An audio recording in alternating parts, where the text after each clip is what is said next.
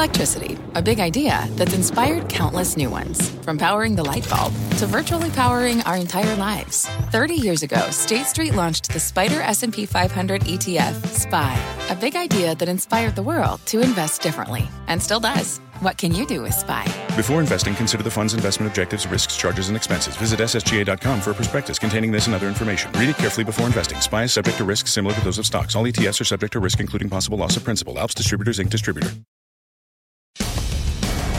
Dee, thank you very much. Welcome to the halftime report. I'm Scott Wapner. Front and center this hour, the risk reward for stocks. Has it gotten better or not this week? We'll discuss and debate that with the investment committee. Got a full deck today. Joining us here at the table, Steve Weiss, Shannon Saccocia, Jim Lebenthal, Joe Terranova. Also with us on set today is BMO's Brian Belski. Let's check the markets. We're just past 12 noon in the East. We've been trying to get something going since the get-go today. And uh, right now we're almost flat across the board. Dow's positive. You can see what's in front of you here. S&P, Nasdaq are fractionally negative. 347 the yield on the 10-year note. But I want to start – Shannon, with you.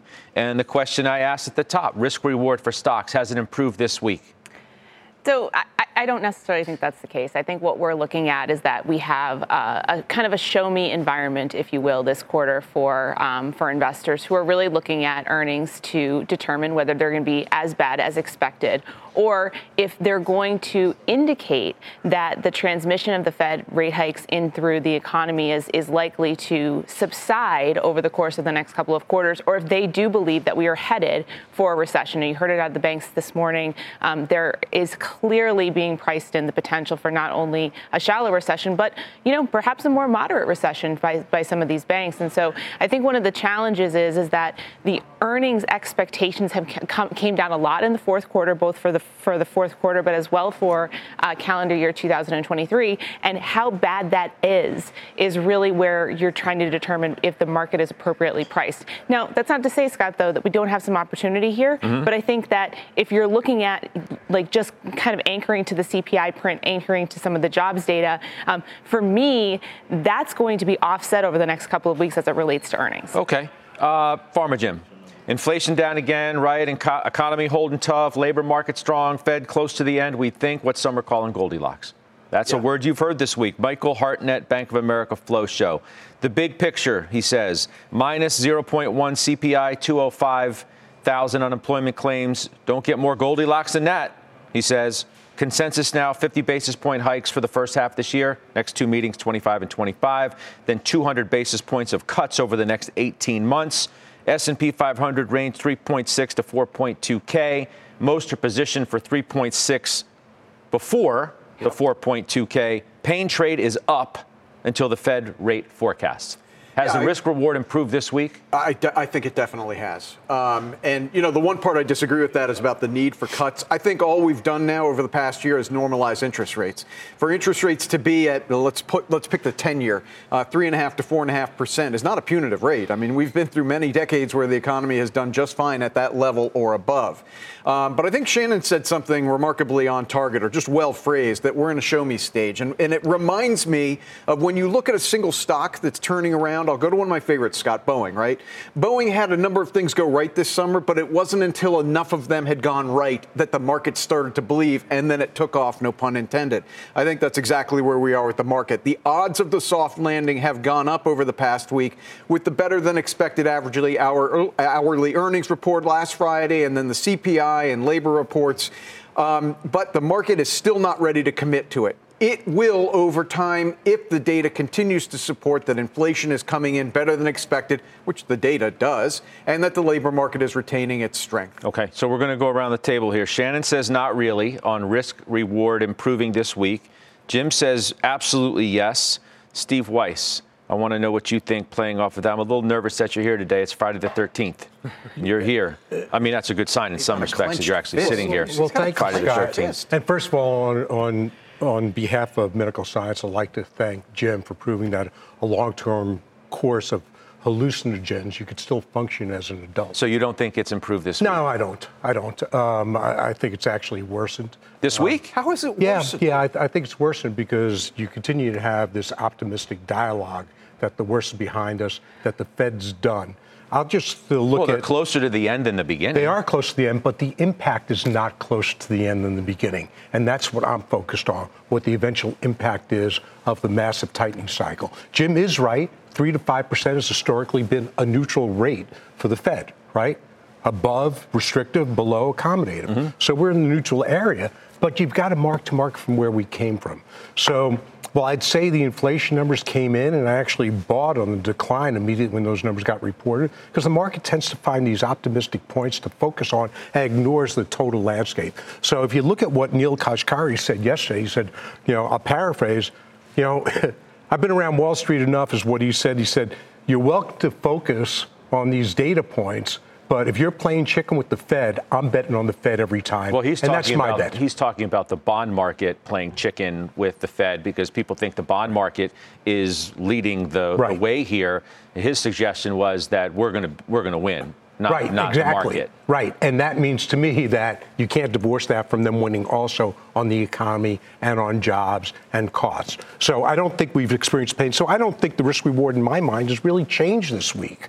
Uh, so there's a still false sense of bravado that hey, we bottomed, we're going higher, start buying, and you could do that if you're looking at five years uh, or three years. But I think you get a much better opportunity. Joe, it's remarkable because I, look at the market from the perspective of how is everyone positioned. And I think that's the most important thing. And I think you have to agree that positioning was leaning towards highly defensive cash positioning. Pessimism was overwhelming. And now we're beginning to wash some of that away. There is a clear, as I've told you thousands of times, there's a hard landing in risk assets built upon extreme pessimism. And where you are at this moment, can that carry forward further? Yeah, it can. It can. You could see through the earnings season further upside just based on positioning. Nothing at all to do with fundamentals. The bond market is confirming that, and the VIX is confirming that as well. The VIX at 18 is not complacency. The VIX is telling you something about the overall environment. So I disagree. I think the bond market's right. I think the Federal Reserve, they have lost control of this normalization process. And I think that from the standpoint of you're sitting on the sidelines and you're saying, should I invest? Should I not invest? That's not the question. Now, the question to your point is, how do you invest? So Jim makes the argument that it is fundamental, that the better feeling, the pendulum has swung over to his side this week, so to speak, right? From the Weiss side to the Lebenthal side, based in part on improving fundamentals. Can, can I can I just really quickly Atlanta can't Fed talk. GDP now? I He love asked you. me the question. I'm sorry. Go ahead. Okay. So, I, you know, in 2021, did fundamentals telegraph where risk assets were going to go in 2022? No, they didn't. So sometimes the economy is not the stock market. And I think in 2023, you could be faced with an environment where you're reading what the economy looks like, and it's not reflective of how you should be investing. So, this hard or soft landing thing, Jimmy and I are going to end up in the same place in what we're going to say. Because I'm going to say you need to invest in the market. But if you're solely basing your investment principle on it's going to be a soft landing, well, guess what? Then go out and buy all the hyper growth stocks that got obliterated in 2022 because that's exactly what you should be doing if you're correlating an economic outcome with which assets to buy. I, I will just I will just pile on to I agreed with everything except the very last part because I think there's something else going on here, which is the transition. It's very obvious in the market from growth to value. Seems very obvious. to Why can't you have both?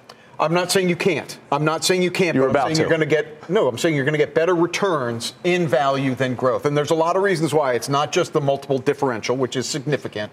It's also that's where the earnings growth is going to be higher based on what's going on in the economy right now. Otherwise, totally agree. But let me let me just focus on one point you said. Okay. You know that the Fed has lost control. In fact, that may be true, but it doesn't matter because as long as they remain in control of the economy, which they are through interest rates, it doesn't. You can make the bet all you want that the Fed's got it wrong. Okay. But if Fed actions are going to continue, and if the impact of Fed actions that we've You're seen assuming today, that Fed actions are going to continue. Well, I'm not- no, You're, that's not- you're believing what they're saying. You're believing the Kashkaris of the world, which, you know, that's fine. That's fine. Yeah. Their their mouthpiece mechanism works for a reason, right? Their jawboning effect is what it is because the markets are supposed Not to listen to what they say. Joe's point is that forget about what they say at this point. Pay attention now to really what they do. But and I'm maybe paying, what's come out this week, for example, is they're not going to do what we once thought but they go back to my original point, okay? It takes six to 18 months, particularly coming off where we were, such a low base, okay, for the tightening or for an easing cycle to really work through okay? We haven't spent that time yet. So you could focus on a Fed pivot, may happen, but ultimately earnings are going to come down and the market's overvalued. So how would you address this issue? Brian Belski, thank you for being here. It's nice to see you Happy in person on our Thanks set. For having us. Your base case is 4,300. That's your base case. Your bull case is 48, which is like you're, you know, you're on the black diamond, double black diamond, looking down over your skis a little bit on that. Tips up. So how do you get to that? Well, you think it's re- improved risk reward this week? I, I, really do. I'm with Jim. That not should not be a shock. Uh, but I think the key thing here is this term normalization. We talked about normalization of the bond market, but we haven't really at this table here talked much about normalization in terms of equity performance and earnings growth and valuation. I think that's where we're going. I think it's kind of back to old school, old time hockey back to the 80s and 90s. And, and part of our forecast would be kind of high single digit returns for the next three to five years, single digit earnings growth, three to 4%, 10 year treasury. That's a pretty good environment.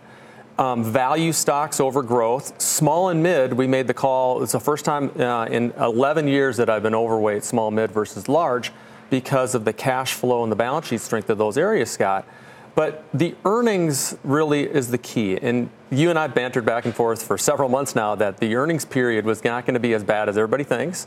Um, I think earnings for the fourth quarter will probably come in flat. Right now they're four down four percent or something like that.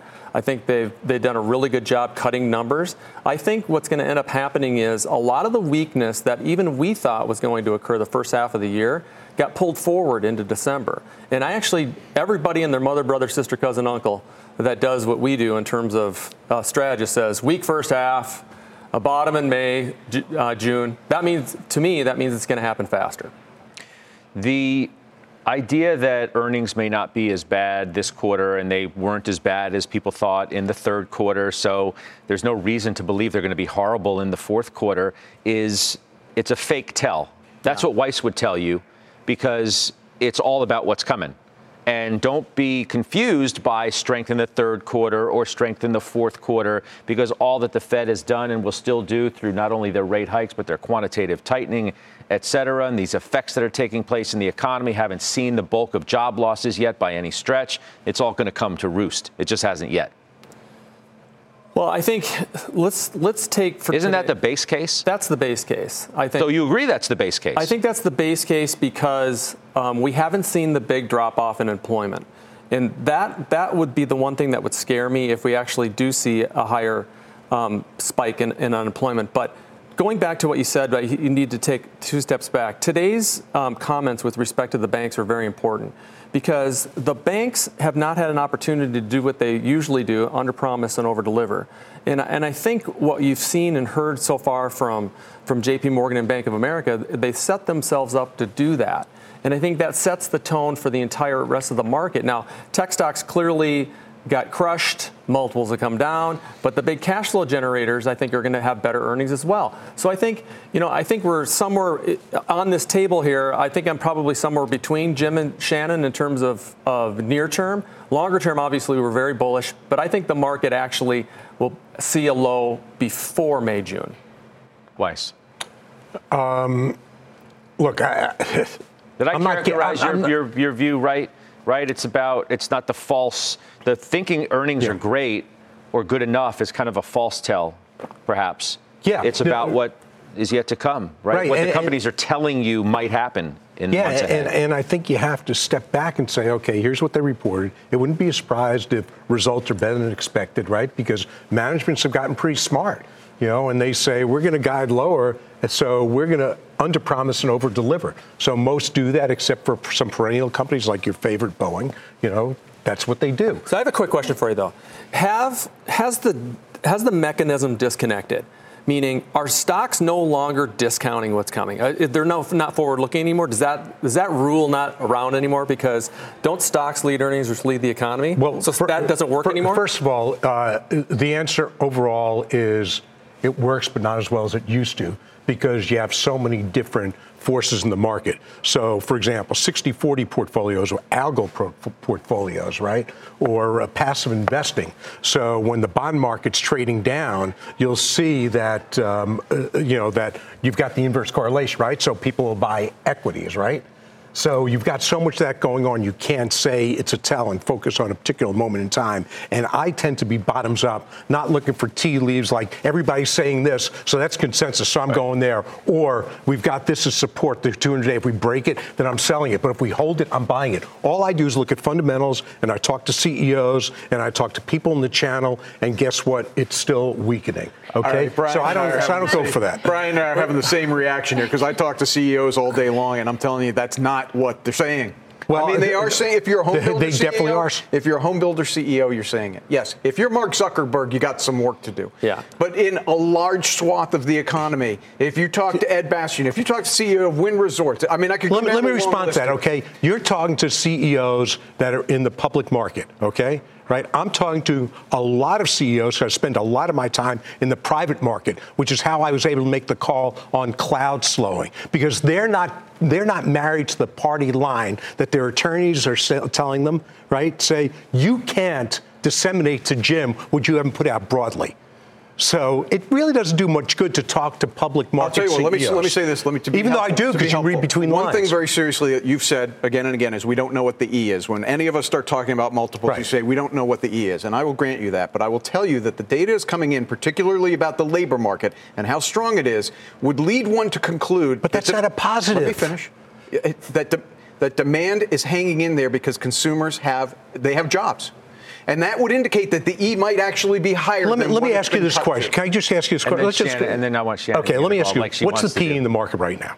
Uh, what part of the market? Don't, well, the, uh, the S&P. What's the PE in the S&P? Equal weight or market cap weight? This is important. Give me either one. 15 for the equal weight. Okay, and what's the historical PE? Or just get to where you're going. My here's where I'm going. That in a contracting economy, we are contracting. No, right? we are not. Oh, okay, so we're I'm, not. So quarter so, GDP is right. at 4.1 percent for the Atlanta Fed okay. GDP. 26 that is expansion. 26 states are in recession. That's fact. The, okay, the That's U.S. fact. GDP hold is on, projected to grow at 4.1 percent through two weeks ago. You think it contracted over Jim, the last Jim, two weeks? Dial back a little. as You'd say, "Cowboy, take it easy a little bit. Let me talk." Okay.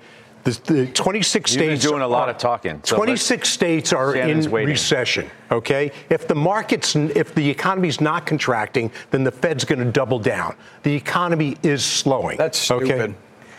That's stupid. If inflation's coming down, why are they going to raise rates? They have another mandate, which is maximum employment. Let's hear from Shannon, please.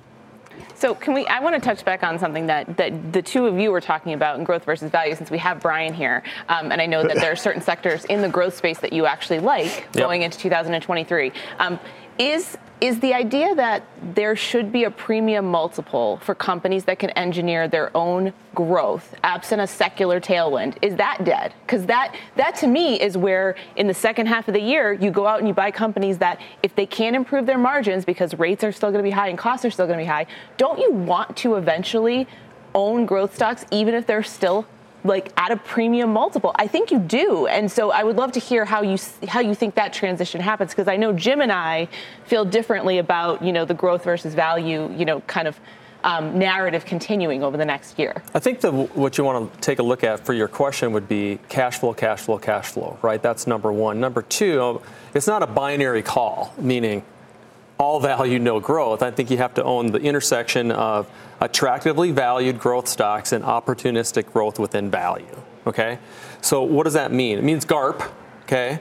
That's why small cap and mid cap looks so great. And no other time in my career have I seen cash flow and balance sheet strength in the small mid cap universe. I don't know what private companies you're talking about, but I'm talking to, but I've been all over the country in 2022, and our private companies that we talk to from the BMO Commercial Bank, they are bullish. I mean, very bullish.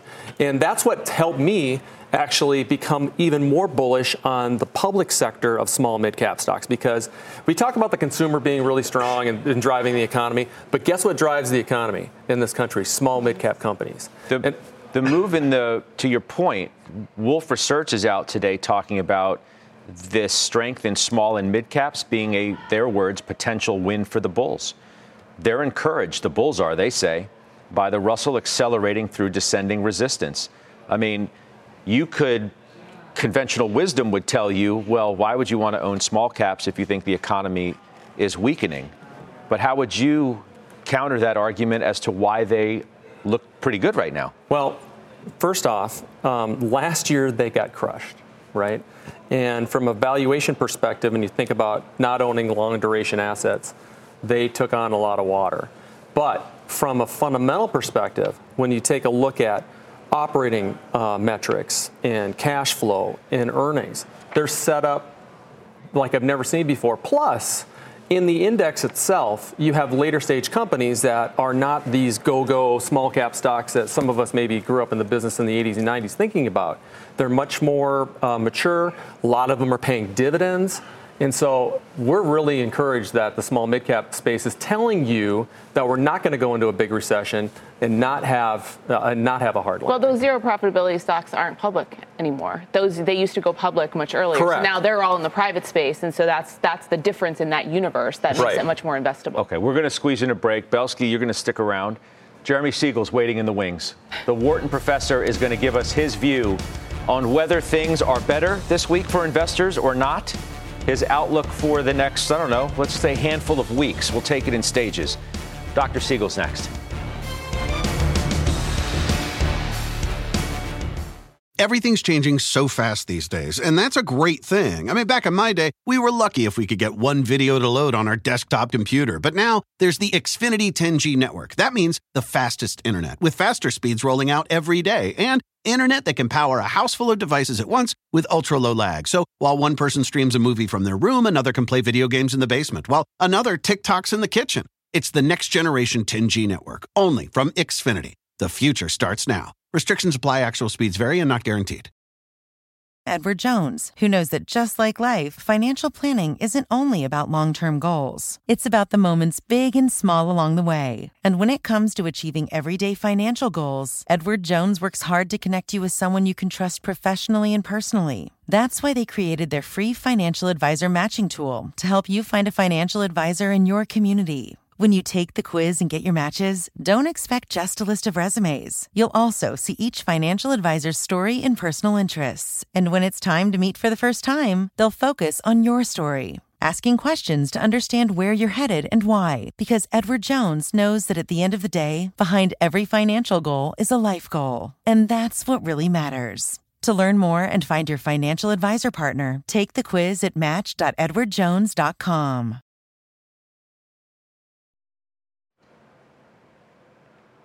All right, welcome back. We're going to head to Kayla Tausche, who you see right there at the White House. We do have breaking news on the debt limit. Kayla, what do we know? Well, Scott, Treasury Secretary Janet Yellen just wrote a letter to leaders in Congress saying that beginning next Thursday, January 19th, the United States will be reaching its statutory debt limit of just more than $31 trillion, at which point it will have to start taking what it calls extraordinary measures to conserve capital at the federal governmental level uh, to avoid a default on debt. To do that, Treasury is going to be withholding some investments from retirement funds for postal service workers as well, well as other federal government employees.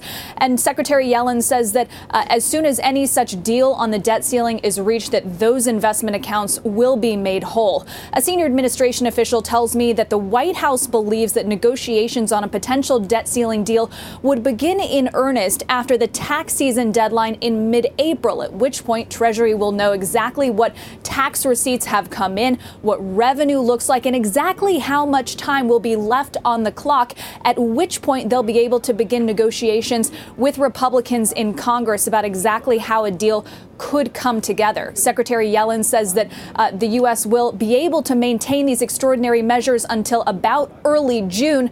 We'll see how that goalpost moves in the coming months. Scott? Okay, Kayla, thank you. Yet uh, another thing for the markets to pay attention to and perhaps worry about. That's Kayla Tausche. All right. Let's bring in now the professor, Jeremy Siegel of the Wharton School. It's good to see you, Professor. What a week we've had. I'll pose the same question to you as I posed to our group to start our show. Risk, reward. Has it gotten better this week for investors? Yeah, I think it's gotten better. And and I'll tell you why. Uh, even though they, you know, the inflation numbers all hit exactly as expected, uh, when you looked at the details, you you saw, and you know, Scott, because I've been talking to you about this issue for so long, the overinflated housing data uh, because of the lagged way they compute the prices was was put in as plus 0.8 percent. And when you look at all the rental price indexes, Zillow apartment list, you look at Case-Shiller indexes of housing, a federal index of housing, they're actually going down at 0.5, 0.6. So actually, not not only did you have actual inflation down and it should have been lower, but when I put the actual housing data into the uh, the numbers we got uh, yesterday, actually get negative core inflation now. Uh, and I think the Fed is at some time going to be forced to realize that we've really solved the inflation problem. And I think that's one reason the market has has has rallied. And um, I think that uh, you know they're not going to stay anywhere near as tight as as they claimed. So the bond market is right when Kashkari says, you know, the bond market's playing chicken with the Fed, and that's crazy because the Fed's going to win. You don't believe that? No, I don't, I don't believe that. Think through history, the the the Fed caves to the to the ten year. The ten year doesn't cave to the Fed. Um, you know, uh, the the market knows better than the Fed what is actually going to happen. They say inflation is slowing down, and, and likely the economy is going to be slowing down. Um, I still think there's a chance to avoid a recession if they if they pivot. I hope. I, it looks like 25 basis points Feb one. Uh, that should be the last one. Actually, the one that we had in uh, uh, December should have been the last one. But I'm not going to quibble about 25 basis points. Um, inflation on a forward-looking basis is very low, and and as I said, I think that uh, um, Powell's over concern about wages, which have not caught up to inflation over the last two and a half years since COVID strike, uh, struck, um, is first of all, uh, uh, uh and saying we're going to force those down is unfair to the workers and, and, and not something that the Fed should be looking at right now. Yeah. But I mean, if there's a structural, yeah. What, what do you say, though, to, you know, people who are negative on the market, like Steve Weiss, who's sitting on our desk today, who says bulls like you are ignoring the obvious. And, and on top of that, not paying attention to the very history in which you have studied for, for decades, and that what the Fed has already done is going to take a toll. We just haven't seen it yet. Yeah, I mean, so uh, he's predicting a recession, a bad recession coming up. Well, he's that predicting it? that earnings are going to take a, a, big drop lower and that stocks are going to follow. That Fed, the, the tightening that the Fed has already done, and you pile quantitative tightening on top of that. Don't be fooled by a strong economy now. It's not going to be the same tomorrow.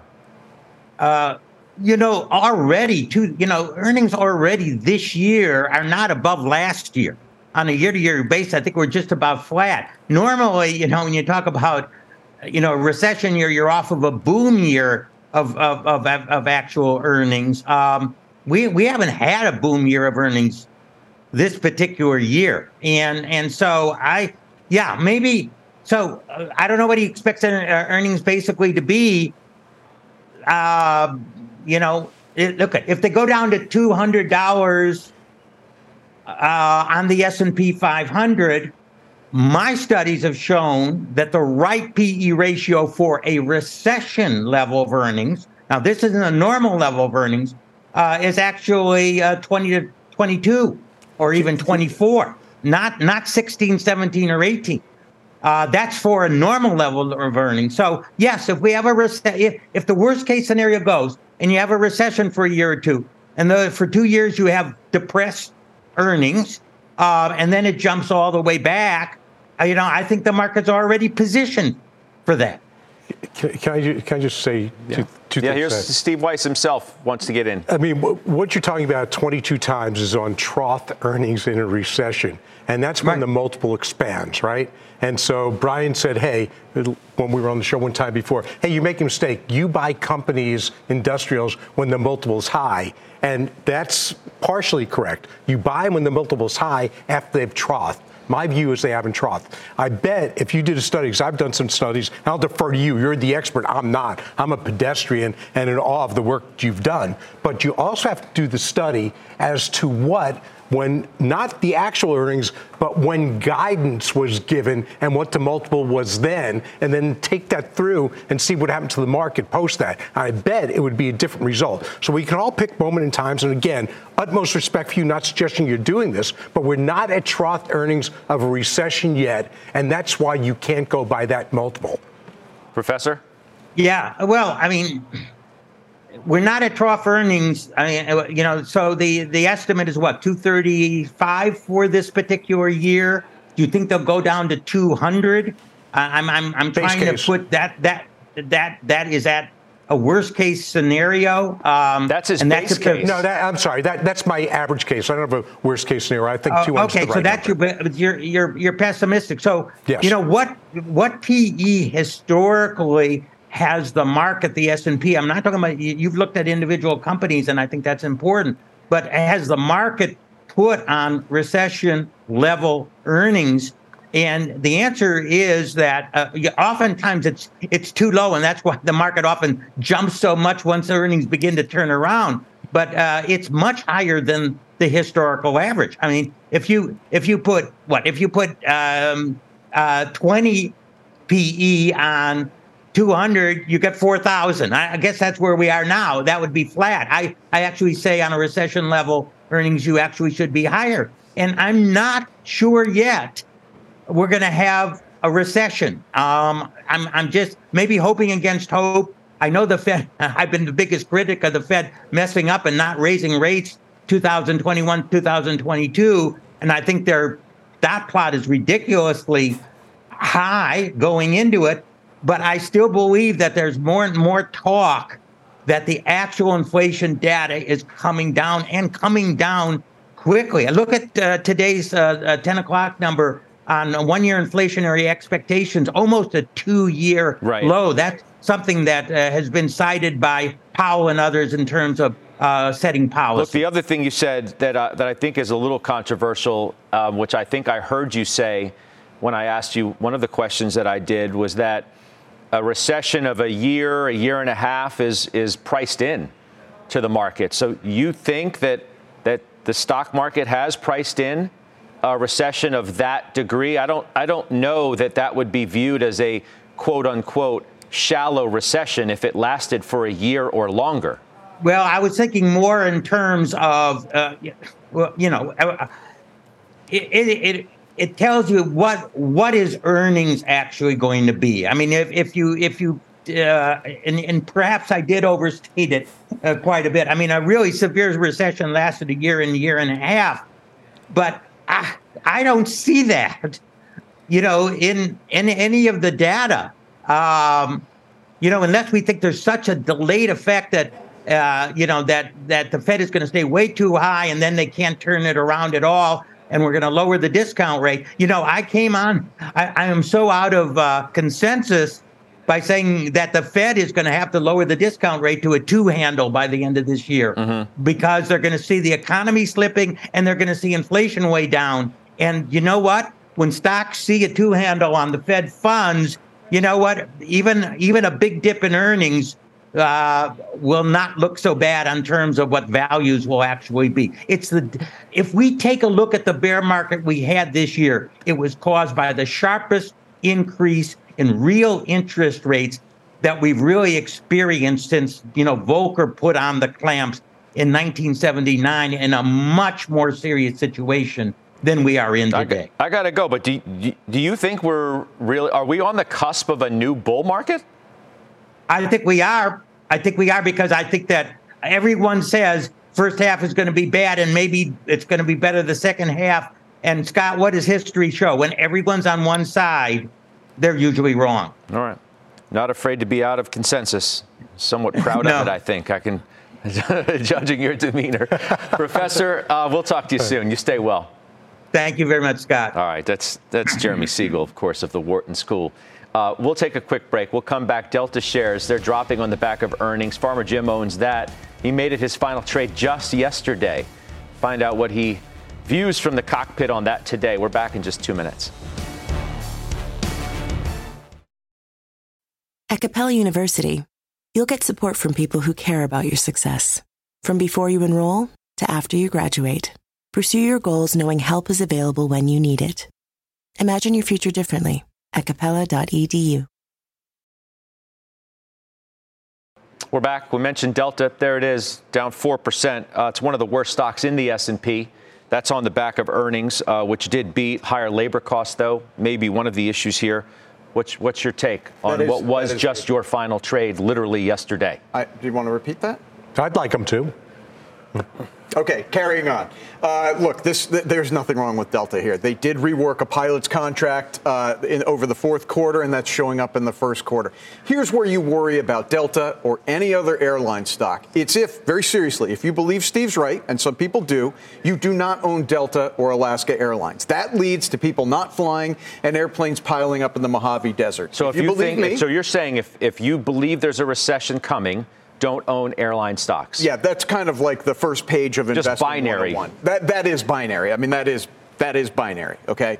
If, however, you believe, as I and others do, that maybe the recession is not inevitable and that the co- economy will continue to expand, then what you've got is a stock that's trading below seven times earnings with excellent demand, as spoken to by the CEO again, Mr. Bastian, again today. Okay. Another stock, one of the best in the Dow today, United Health on the back of earnings. Stocks up, I'm looking one and a quarter percent. Joe, you first.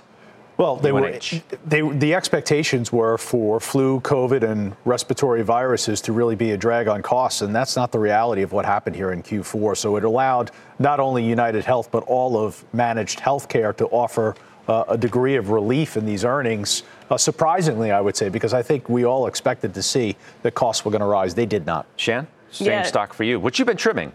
We have. Right? We, it's been a great stock. We've been trimming it. I mean, I think one of the other things that we expected was we really thought that there, there would be a surge, sort of, in procedures in 2021 um, or 2022, excuse me, and we really haven't seen that. So if that ends up being kind of a slower process, um, that's going to be great from a quarter-over-quarter earnings perspective. Okay. Now the other issue we have to discuss here, related to stocks that have ownership on the desk, is Goldman downgrading defense stocks, which has been a, a strong area in the market. I think everybody, for the most part, knows that by now. Northrop, Lockheed cut to sell. Raytheon to neutral. All right. Joe, you got Lockheed in the Joe T. I do. Um, Cramer's words today. You have to, I'm quoting here from what he said on Squawk on the Street. You have to let the stocks come down. There's a lot of hot money in these names. I think you have to be selective in the space. You've got to pick your winner. Um, Lockheed, I view as better uh, in terms of technicals and fundamentals than Northrop Grumman. Jimmy, Raytheon, yeah, I'm still bullish on it. I think the, the pall that's been cast over that sector over the last couple of weeks is what went on with Mr. McCarthy and the House leadership. The idea that he conceded there may be defense cuts coming up, I don't think that that is likely to pass Congress, not in the geopolitical world that we're in. It's not just the U.S. Defense budgets are increasing across the world. Just look at Japan yesterday, uh, buying hundreds of Tomahawk missiles. Belski, you like aerospace and defense? Yeah, I mean, we own both stocks. We own Northrop in our Value portfolio and Lockheed Martin across several different portfolios. It's a 25 years of amazing cash flow increases and dividend increases. It's a, it's a marvelous company. Okay. We'll take another break. Coming up, the investment committee's latest moves. Weiss has a bunch. Uh, I saw Joe has a new one too, uh, or something that he's already had, but uh, he bought more of it. I'll tell you what it is next.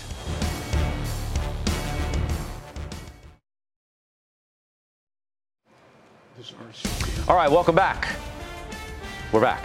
Weiss, you good? We're back. Uh, yes. All right. Let's do some of the committee's moves. Uh, speaking of you, Weiss, you sold Microsoft. Uh, remember, we talked about when you bought these stocks recently, I think earlier this week, as a matter of fact, um, that it was very tactical. Correct. Uh, likely. So you sold Microsoft. You sold most of the Qs, right? Mm-hmm. Is that right? Yes. You correct. trimmed Lulu. Mm-hmm.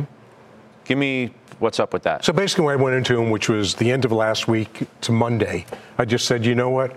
The market, because that we had Powell's testimony out of the way, that the market will rally into the inflation numbers. And in fact, that's what it did. But I'm not going to stay there. I'm going to make my money, hopefully, and then get out. I won't overstay my welcome. As it turned out, I did overstay my welcome a little bit, but I got out of Microsoft because purely a play. I see that business slowing, cloud slowing, et cetera. But you, I mean, you saw that when you bought it. I did, I did. But the market, as I said when I bought, market focuses on a single data point to the exclusion of all the negative data points and drives the market higher. So we saw that. The Qs I actually bought yesterday on the before the market opened because the market traded down on what I thought the market should have taken in line with that thesis is very positive, right? Pick that one data point where inflation is coming down in wages. So then I put stops in for those. I got stopped out. I got stopped out of VOO, by the way, you know, earlier in the week, and I sent a note to Patty, our Crack Attack producer. So I got out. I sold most my, I sold half my Lulu, right? Okay. Which I bought when that, that's a completely different trade. And you also have some Moderna options. Yeah. Can so, you just explain it briefly? Because I feel like Very- you talk about it a lot. Right. So whenever you have anything regarding Moderna, I want our viewers to know. So I about it. added to the position both through calls, cheap calls on the upside. If they weren't cheap, I wouldn't have, and bought puts for the downside. Of course, RSV data is going to come out momentarily. The company has bought a voucher, believing they're going to have positive results, which allows them to fast track approval with the FDA. You can buy those vouchers. Okay. So look, they've got 25 billion cash. The voucher costs nothing relative to that. But think of where they're putting reputation on the line, saying we're so sure this data is going to be good, we're buying this voucher. All right. Joey, you're still playing gold. Absolutely. Right? You added to the GLD? I did. Added to the GLD yesterday. From a technical perspective, it is clearly breaking out. From a fundamental perspective, you always have to think about risk assets in terms of the competition environment. Inflation comes down, gold loses the competition with other interest rate friendly asset classes. Also, let's remember fundamentally, if you think about the emerging markets, US dollar coming down, they want to diversify away from the dollar itself. They're stepping in, they're buying gold. I'm continuing to play this breakout. What do you think of gold? Do you like it? Yeah, we, we were very bullish gold in our year ahead piece for 2023. We're overweight material sector in Canada. Uh, if you take a look at the CRB metals index, it hasn't done great, but gold sure has. And so I actually think it's a crypto trade. I think people are going to sell their crypto and buy gold. Really? Okay. Well, it's Well, not what's it's not people. It's the emerging market. It's governments around the world Yes. that are diversifying away. But it's also people. Away from crypto. Who are people? institutions. But people separately getting rid of crypto going to gold. when when, we, when I hear people, I think retail. That's what I think too. Thank you. All right. I think All right, it's still ahead. We're getting ready to grade your trades. You can email us, ask halftime at cnbc.com. You can tweet us, use the hashtag grade my trade. We'll be right back.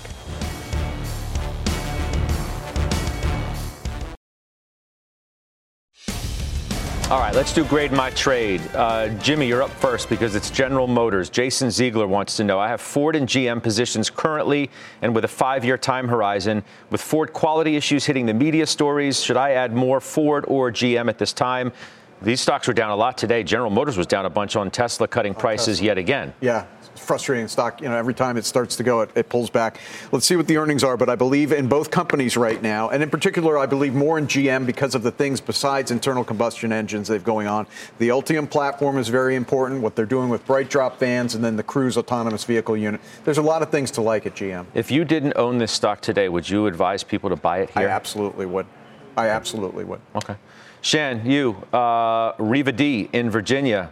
I'm a middle school student learning to invest in stocks. Earlier in the year, I bought Booz Allen Hamilton at $77 and Ross Stores at 71. Those picks did well during the downturn. Recently, I have swapped those stocks for growth stocks. Adobe at $305 and Estee Lauder at 228. Riva, thank you so much for the question. Shannon, grade the trades. Uh, I, I, I really like this trade. Actually, Estee Lauder was my final trade on the last show, uh, which definitely is going to benefit from prestige beauty uh, and the reopening in China. On the Adobe side, might be in the penalty box a little bit longer. They made a big acquisition this year, uh, and I think that, but from a longer term perspective, digital marketing is going to continue to be critical. So I give you an A minus on this trade. Okay, sounds like Riva's got some game, though. Uh, we appreciate the question once again. All right, Joe, you, Jeff in North Dakota, bought shares of MSCI at 270 for the IRA. I want to add to the position. Is that a good plan? Please don't have Mr. Weiss graded. I don't want an F. very, very wise thought there, Jeff. We, we, we feel you. No, I think Steve would give him an A plus on this, and he rightfully should, given the significant profit that Jeff had. But I don't want Jeff buying more MSCI. I think when you look at the three research funds, S&P Global, FactSet, and MSCI, MSCI is the most expensive of the three. I'd rather see you buy FactSet, ticker symbol FDS. That's the cheapest. That's a small cap. That's the one I'd add to. Okay. Keep the trades coming in. You can send us an email at askhalftime at cnbc.com. You can tweet us, of course, and we'll have the committee continue to grade your trades. We'll do finals next.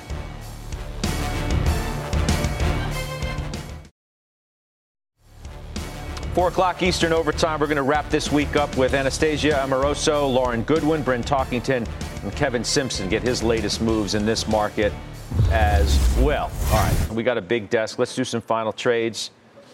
Jimmy, two shirts. You go first. Well, uh, second time in a row, I'm going to pick Delta. Uh, look, things are going well for the airline industry. Delta's the leader. Uh, it's got a good leadership uh, committee there uh, run by Mr. Bastian. It's very cheap. Delta Airlines. Okay. Jimmy wants Delta. Uh, Shan, what do you got?